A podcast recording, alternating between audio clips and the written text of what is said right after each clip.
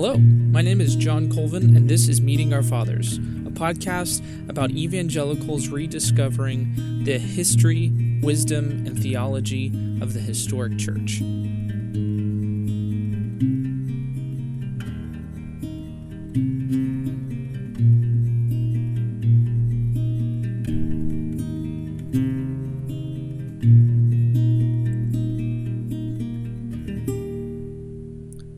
Welcome to the first episode of Meeting Our Fathers. Uh, I'm I'm really excited. This has been something that I've been praying about and thinking about, um, and and I'm excited to start this journey with you. Like I said, this podcast is for those of us who are um, really rediscovering um, the history of of the church. Maybe are part of tradition that um, we haven't had this. Uh, we haven't had a whole lot of emphasis on historical theology or historic practices.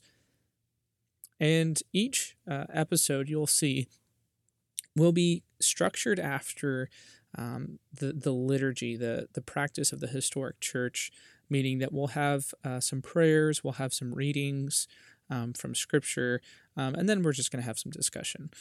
Uh, usually I'll try to have somebody else on the podcast who uh, is more, probably more, inf- you know, uh, informed um, than myself, but today I'll just kind of be going through some some readings, and uh, just talk a little bit about my journey. So for this episode, we're going to start with a, a collect, which is a prayer, an intro prayer. Then we're going to do a reading uh, from Saint Irenaeus in his book, Against Heresies, have some discussion on that. And then we're going to do a psalm reading of Psalm one eleven, continued discussion, and then we're going to do some uh, reading in the Gospel of John, say the Apostles' Creed, and kind of discuss some more, and then we're going to end with a benediction. Let's start first with a prayer.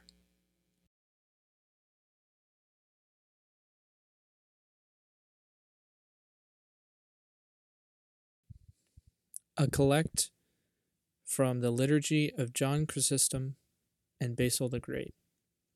Let our mouths be filled with your praise, O Lord, that we may sing of your glory.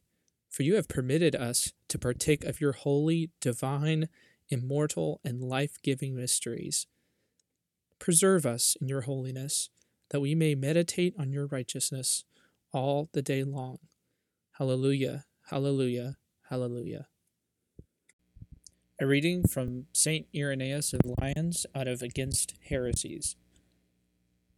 But again, when we refer to them, that is, the heretics, to the tradition which originates from the apostles, and which is preserved by the means of succession of the presbyters in the churches, they object to the tradition, saying that they themselves are wiser not merely than the presbyters, but even than the apostles, because they have discovered the unadulterated truth.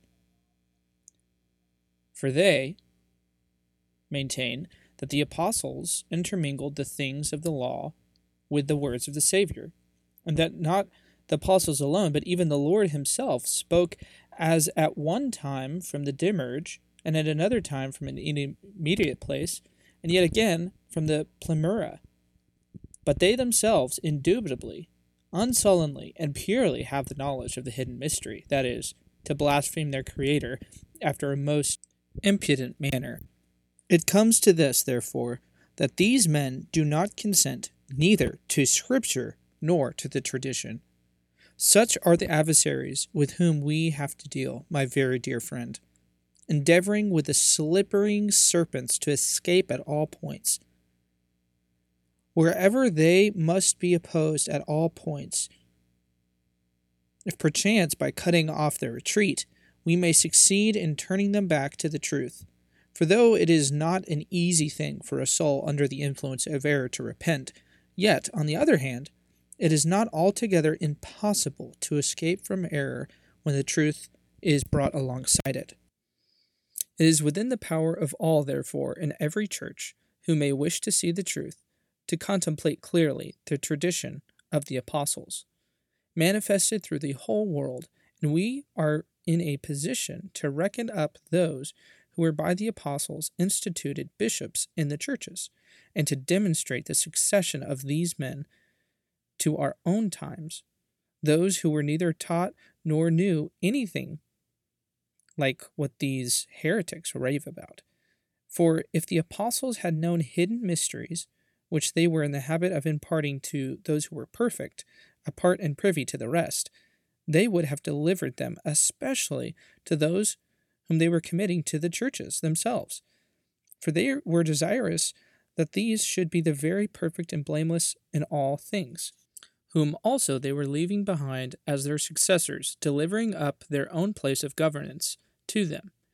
If they were discharged, if they discharged their functions honestly, they would be a great boon to the church, but if they should fall away, and it would be the direst of calamities.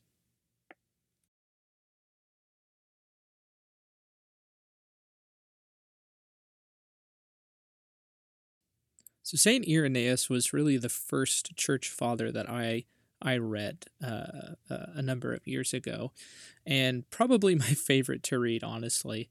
Uh, but he he was uh, a, a church leader in the second century, so just probably two generations separated from the New Testament, um, from actually walking you know walking with Jesus.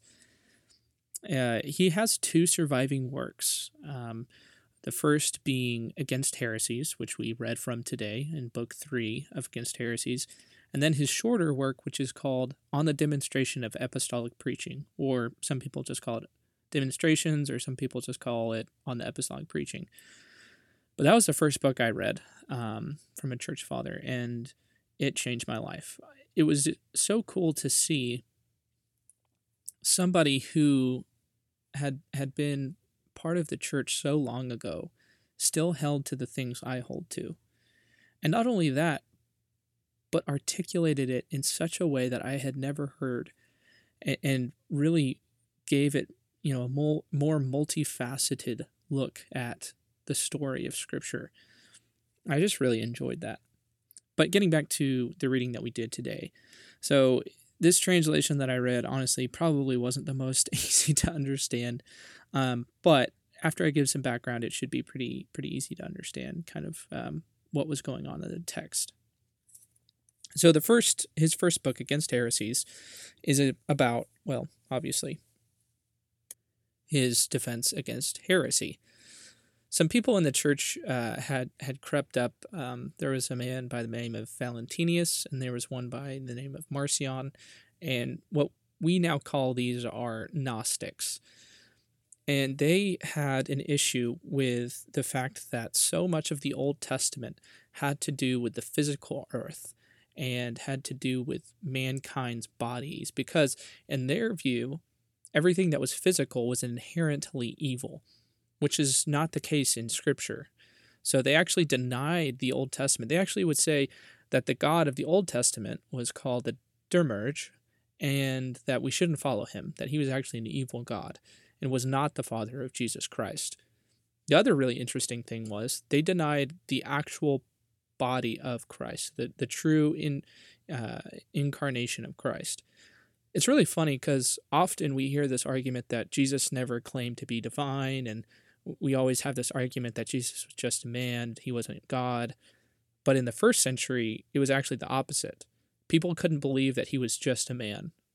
The claim that he was God was not that outrageous to them. The claim that he was also a man, that was that was more that was more um, controversial for them. And so what happens here is these people have gained a following in the church, and they had even been interpreting Scripture, had been using Scripture, and even denied parts of Scripture to Uh, get their point across. And what Saint Irenaeus does here is essentially tell us, listen, these people who are propagating this false gospel are, are not in line with the apostles. It's interesting here. He doesn't go straight to Scripture because they're also trying to use Scripture. What he says is they are not in line with the tradition of the apostles. Now, when I say apostles, I mean those men who God had handed down the gospel. And in the book of Acts, we see the those who are starting the church, who are planting churches, uh, who God gives the essentially, you know, the foundation uh, of the church. And Saint Irenaeus's argument here is, listen, you guys have no connection to them, and you're not teaching what they taught. And what you you have to say, they would have never said. At the end of this, uh, at the end of this uh, reading, he actually says, you know, these are the men who trained the next church leaders to take over the church. You would think that if they're training them to take over their position, they would hand down this secret knowledge you keep talking about, but they didn't. So it's obviously false. Saint Irenaeus will then go on to show how the church was, you know, there was a, a succession of men who had taken the gospel and and furthered the church. He even says to, about himself that he was discipled by Polycarp, who was a, a first century uh, church father, and Polycarp was discipled by the Apostle John, who wrote the Gospel of John and first, second, and third John, and walked with Jesus. So to Irenaeus, it was very important that there would be some sort of succession, that the church would be in line with what was taught uh, before them uh, by the apostles. And when I started reading this kind of stuff, and this wasn't the first book that I read um, that that really um, lent itself to this kind of thought, I, I really began to think about theology differently. And this is where I want to kind of get into my story. So I, I want to give some caveats about when and how I started this podcast. So first of all, I'm not an expert on church history. Uh, I'm not an expert on historical theology or even liturgical practices. I grew up in non-denominational evangelical churches in the American South, and I, I'm just on this journey. And really, in a sense, this podcast is selfishly for myself to document kind of this journey. Hopefully it's helpful for others.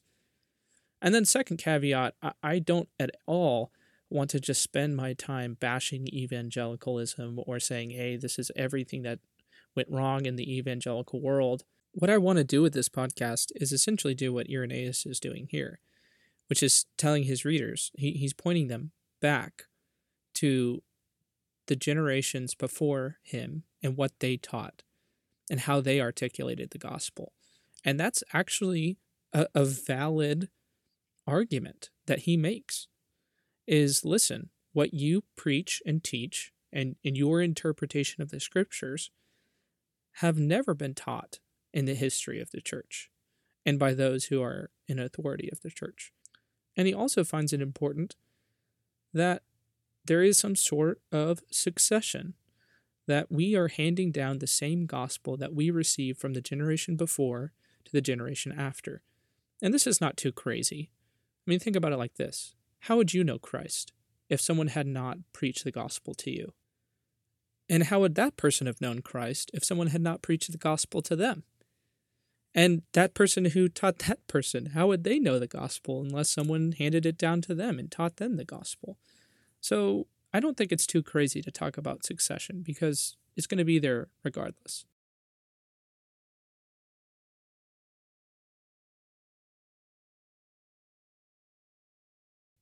A reading from Psalm one eleven. Praise the Lord. I will give thanks to the Lord with my whole heart. In the company of the upright, in the congregation, great are the works of the Lord, studied by all who delight in them. Full of splendor and majesty is his work, and his righteousness endures forever. He has caused his wondrous works to be remembered, and the Lord is gracious and merciful. He provides food for those who fear him. He remembers his covenant forever. He has shown his people the power of his works, and is giving them their inheritance of the nations. The work of his hands are faithful and just. All his precepts are trustworthy. They are established forever and ever, to be performed with faithfulness and righteousness. He sends redemption to his people. He has commanded his covenant forever. Holy and awesome is his name. The fear of the Lord is the beginning of wisdom. All those who practice it have a good understanding. His praise endures forever.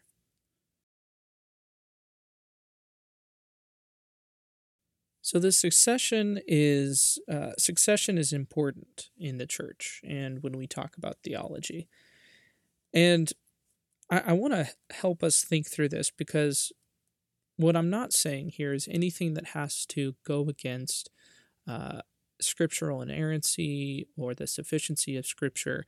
Uh, those are just terms talking about the fact that Scripture is wholly true, there's no error, and that it's the lone source uh, for our revelation about God.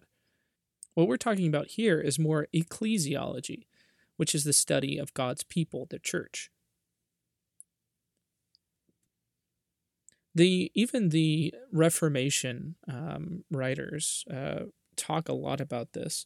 Um, actually, there's a great book that I that I would encourage, and I'm going to mention a lot of books on this podcast, um, not because I want it to be academic solely, but just because that's how we learn. And when I mention a book, I will always try to put um, the name of the book and the author in the episode notes if you want to look that up. But a great book to read on this is Listening to the Past, The Place of Tradition in Theology by Stephen R. Holmes.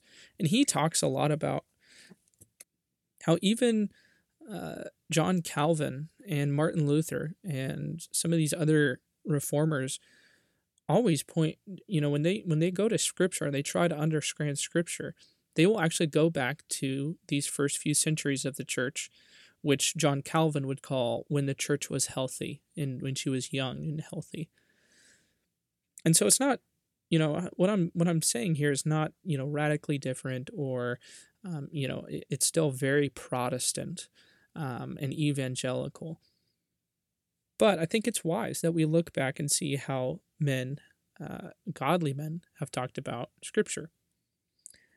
And, and Stephen Holmes gets into this and talks about how it has always been the tradition of the church to look back onto the writings that came before. When we talk about the word church fathers, we talk about men who've written at crucial times in church history. And Irenaeus is one of those. He wrote at a very crucial time in the church. Another great book to read is The Nature of Doctrine, uh, which... Uh, it's, it's a little harder to read, but uh, it is it's a good book. Um, and it's by George Lindbeck. And what he says essentially is that doctrine and theology, uh, the nature of doctrine itself, is that which is handed down from the community the, of authority.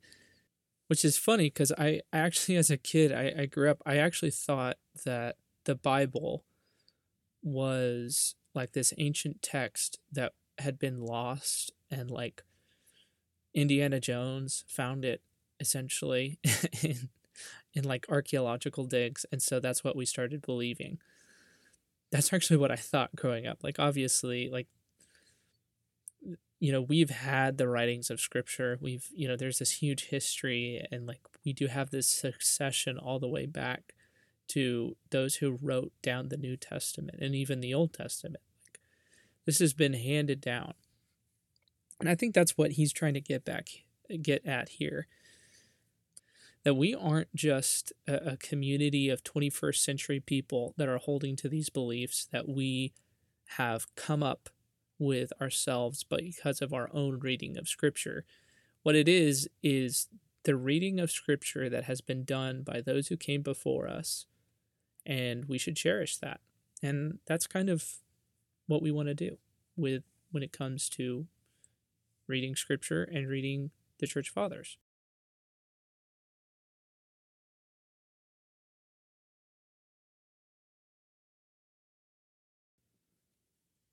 A gospel reading out of John chapter six, thirty-five through forty. And Jesus said to them, I am the bread of life. Whoever comes to me shall not hunger, and whoever believes in me shall never thirst. But I said to you that you have seen me, and yet do not believe. All that the Father gives me will come to me, and whoever comes to me I will never cast out. For I have come down from heaven, not to do my own will, but to do the will of him who sent me. And this is the will of he who sent me, that I should lose nothing of all that he has given me, but raise it up on the last day. For this is the will of my Father, that everyone who looks on the Son and believes in him should have eternal life, and I will raise him up on the last day. So we're going to shift here and kind of have some discussion on the next part of looking at historical Christianity, which is liturgical practices. Now, the word liturgy just means the work of the people. And when we talk about liturgy, primarily what we usually mean is we're talking about um, the way in which the church service is conducted, or uh, the way that the church looks at uh, the calendar year. How is it that we live within the rhythms of the year uh, as the people of God and look to the story of God in our lives? Now, many of us grew up having the idea that tradition, and especially the word ritual, is a bad word. That, you know, we have the idea in our minds of um, of these people just doing these random acts that have no true meaning because it's just, there's no heart in it. It's just a ritual, is what we'll say. Well, rituals are very important because they're symbols of something that have much bigger significance than we can communicate otherwise. One of my professors, uh, when I started school, talked about this. Uh, he talked about symbolism and the power of symbolism. And one of the things he, he said was, you know, symbols are so powerful. We have this idea, we, we, we always say, well, that's just symbolic. Usually we say that phrase when we don't like what it might mean for us. But he told us, no, symbols, we literally live and die by symbols. Think about if you're driving down the road at forty miles an hour and you see a symbol that says the word stop on it, and it's big and it's red and it's sticking out of the ground. Well, you can look at that and say, well, there's nothing that that's not truly what makes me stop. That's just a symbol. Well, yes, but if you don't listen to that symbol or pay attention to it, you're going to be hit by a very real car, which will make you stop. Likewise, he also said, think about it like this. Suppose I go to my wife and I say, hey, you know, I kiss you all the time, but it's just a symbol of my love. My love is not a kiss. My love is, you know, this this thing that I have for you that is intangible. So instead of just kissing you every day, why don't I just kiss you once a quarter? Because I love you, and the symbol isn't what my love is. This way, it can be more meaningful if it's not so often. But you and I know, if we are being honest, that's not really how we should think about symbols or rituals. We live in a world filled with symbols, filled with rituals, and it really just kind of depends on which rituals are we going to build our lives around. I remember a few years ago, I was really trying to um, walk closer to the Lord, and I had really nothing. It was just, you know, the tradition I grew up in did not give me uh, a very grounded or concrete way of thinking about the gospel in my everyday life. Yes, there was, you know, go and do a quiet time each morning, which I think you should do, but gave me really no tools on how to do that. Liturgy, on the other hand, gives us a way to shape our lives around the chaos, you know, regardless of the chaos that goes around us, regardless of our culture, to form our lives around the story of the gospel so that the rhythms of our lives will be synced up with the rhythms of the gospel. And the actual liturgical service, or Mass, is what it's called in the Roman Catholic Church. Uh, when I read through this for the first time, I realized, and also in, in the Book of Common Prayer, uh, their service, both of these I saw, they were actually stories from beginning to end, the entire service, both telling and acting out the gospel. It started with creation and the goodness of God and the goodness of his creation and praising him for it. Then we went to confession and and told one another and God of our sins and asked for forgiveness. We were then met with the Eucharist, which is the Lord's Supper in our terminology, and told that through Christ we have been forgiven and renewed. We then interact with the Word of God through different lectionary readings, similar to how I've structured this podcast, and then finished up with the benediction where we are sent out to live our lives in response to what we have heard today. It was beautiful, and I hope that we can explore these traditions and liturgical practices. So next, we're going to participate in one of those liturgical practices, which is affirming the Apostles' Creed together. I believe in God, the Father Almighty, creator of heaven and earth. I believe in Jesus Christ, his only Son, our Lord, who was conceived by the Holy Spirit, born by the Virgin Mary, suffered under Pontius Pilate, was crucified, died, and was buried. He descended to death. On the third day he rose again from the grave. He ascended to heaven and is seated at the right hand of God, the Father Almighty. He will judge the living and the dead. I believe in the Holy Spirit, the Holy Universal Church, the communion of saints, the forgiveness of sins, the resurrection of the body, and life everlasting. Amen. Thank you for listening to this episode of Meeting Our Fathers. Hopefully, our next episode will be coming out soon, and I'll have someone on who's a bit more uh, fun to listen to than me. Until then, may the God of peace, who raised Christ from the dead, strengthen your inner being for every good work. And may the blessing of God Almighty, Father, Son, and Holy Spirit rest upon you and dwell within you, this day and forevermore. Amen.